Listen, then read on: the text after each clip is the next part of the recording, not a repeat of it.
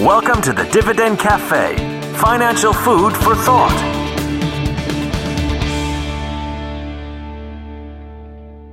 Hello and welcome to this week's Dividend Cafe podcast. What a interesting, fascinating week it has been. The the G7 summit last weekend ending with verbal fights and accusations amongst allies.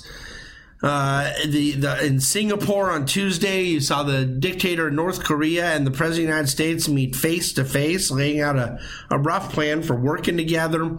Wednesday, the Fed raised interest rates and announced plans for more rate hikes. Uh, Thursday, the European Central Bank confirmed the end of their quantitative easing, their their you know bond buying program by the end of this year. And yet, through all this, the markets have barely moved a whisker. So, in this week's podcast, we're going to kind of unpack why markets haven't really cared about a lot of these rather significant news events, and uh, and and hopefully delve into the things the markets do care about. So here we go. Look, the Fed is not ahead, as was 100% priced into markets ahead of time. The Fed uh, raised rates a quarter point on Wednesday. They telegraphed another two rate hikes this year. The market had already nearly fully priced in uh, one of the, those two future hikes, and the futures market right now sits about 50% odds of a second hike in December, and that's the same 50% or so it was at even before the Fed announcement. It's tough to forecast five months in advance.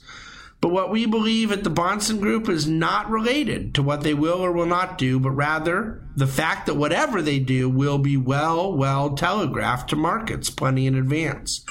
The Fed is forecasting GOP, G, excuse me, GDP growth that we believe is much lower than it will end up being, and yet ultimately what markets care about is the pace of their tightening, not the direction of it.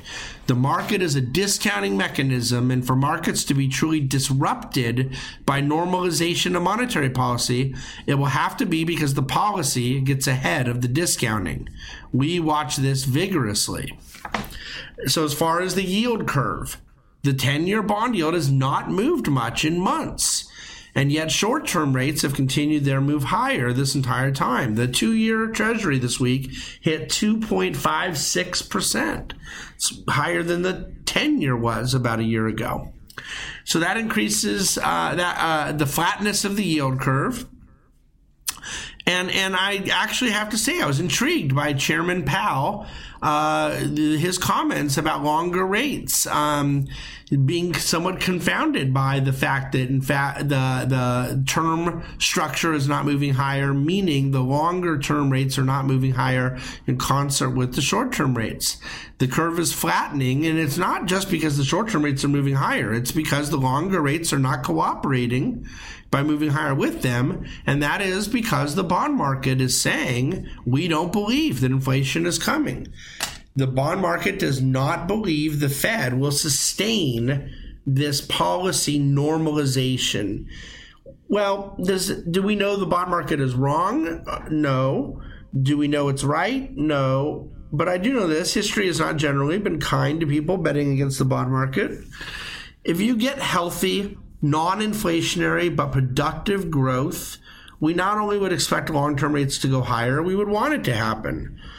But while this fight plays out, I, I would say the Fed is focused on economic models while the bond market's focused on actors who have skin in the game.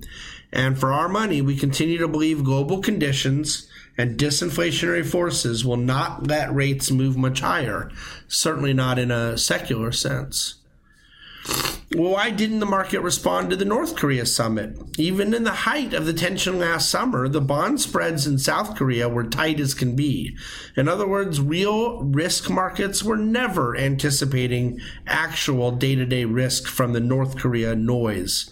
The North Korea risk, nuclear conflict, elevated military action, is what we call a tail risk, meaning it's a very low probability and very high effect type event tail risk doesn't get priced in and out of the markets day to day because it's tail risk. the unlikely bad things that could happen come and go, but they never go all the way. So much tail risk persists, and even as this one improves, others remain. The real day to day issues of the market remain the continued tug of war between a very strong economy and earnings environment, largely brought on by tax reform and deregulation, versus the new monetary landscape of a, of a normalizing Fed. We do believe the bulls are going to win, but volatility and directionlessness will persist until it doesn't. I would say here's a more important story to be talking about. The Energy Information Administration, the EIA, updated production forecast for oil and gas this week. Oil, they're uh, 10.8 million barrels per day in 2018 and 11.8 million barrels per day in 2019. It was 9.4 million barrels last year. So 15% growth year over year, 9.3% growth into next year. And natural gas production continuing to grow as well. And natural gas power plants will be responsible for 34% of electricity generation next year. More than coal, more than nuclear, more than all the other. Uh, uh, uh, generators of, of electricity production the story for midstream pipeline assets has always been contingent upon these two things. There will be increasing need for the liquids that flow through the pipelines, and there will be increasing production of the liquids that flow through the pipelines. I see this playing out on both fronts right now. How's tax reform going? Uh, year to date, there's been 196 dividend increases in the S&P 500 Last year, this time, only 167. Their estimates right now uh, on a global basis are for $1.36 trillion of dividends to be paid this year globally. That's an 8.5% increase year over year. Um, so global dividends rising, U.S. dividends rising, and uh, we think so much of this is related to the positive economic impact and obvious increase in after-tax free cash flow generated by tax reform. $296 billion of cash, by the way, was repatriated in the first quarter. So early innings of that cash coming back on shore story, and you're already near $300 billion.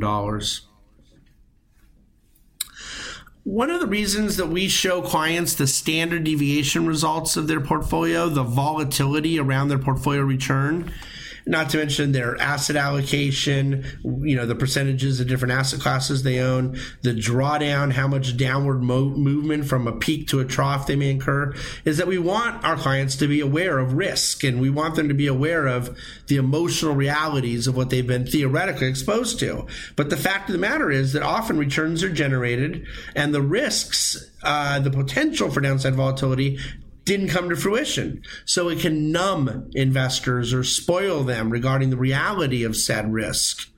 It's difficult to be concerned about risks that don't bite. So the numbness or complacency builds, and then voila, when least expected or prepared, real, real risks hit this is something we defend against with podcast, with Dividend Cafe, with meetings, with communications, with weekly updates, constant communication, constant truth telling, constant education. There's no free lunch. Return premiums have a cost. To pretend otherwise is not something we will ever do. Moving to the politics and money, Beltway Bulls and Bears section, the president did make some extraordinary headlines uh, last weekend around the G7 talks ending in a big Twitter fight with, with Canada and so forth. Uh, you know, look, the market didn't respond, and I guess I'd be lying if I said this didn't surprise me a little bit. Um, the, but but I do want to give just some factoids around the trade relationship with the country of Canada to our north. $341 billion was exported by the U.S. to Canada last year, and we imported from them 333 billion. So the U.S. has a trade surplus with Canada, albeit a small one. And yet, whenever we talk about China, we talk about the trade deficit being the big reason why there's such a problem. So now we're told we have a huge issue with Canada, and yet, actually, Canada has a trade deficit with us. Um, look, the problem here is not that it is good with China or it's bad with Canada or vice versa. It's just that it, it strikes us as utterly bizarre to to hold out Canada as a national security threat when you're talking about our trade relationship.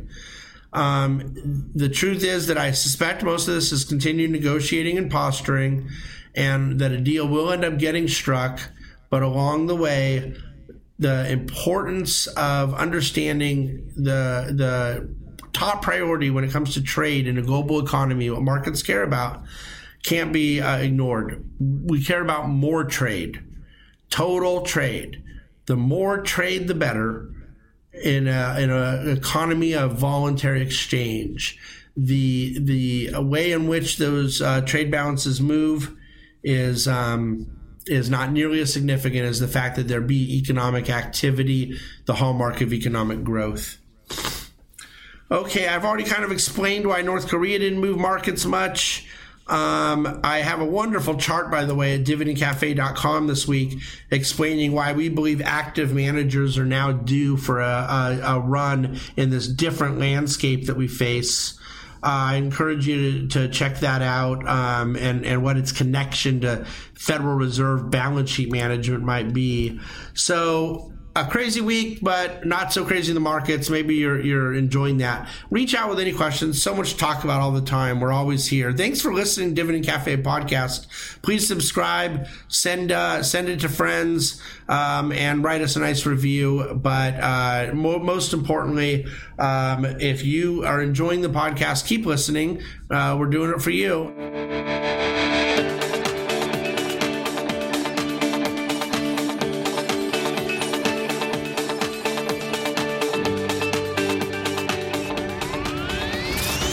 Thank you for listening to the Dividend Cafe, financial food for thought. The Bahnsen Group is registered with Hightower Securities LLC, member of FINRA and SIPC, and with Hightower Advisors LLC, a registered investment advisor of the SEC. Securities are offered through Hightower Securities LLC. Advisory services are offered through Hightower Advisors LLC. This is not an offer to buy or sell securities. No investment process is free of risk, and there is no guarantee that the investment process or the investment opportunities referenced here will be profitable. Past performance is not indicative of current or future performance is not a guarantee. The investment opportunities referenced herein may not be suitable for all investors. All data and information referenced herein are from sources believed to be reliable. Any opinion, news, research, analyses, prices, or information contained in this research is provided as general market commentary. It does not constitute investment advice. The team at Hightower should not be in any way liable for claims and make no express or implied representations or warranties as to the accuracy or completeness of the data and other information, or for statements or errors contained in or omissions from the obtained data and information referenced herein. The data and information are provided as of the date referenced. Such data and information are subject to change without notice. This document was created for informational purposes only. The opinions expressed solely those of the team and do not represent those of Hightower Advisors LLC or any of its affiliates.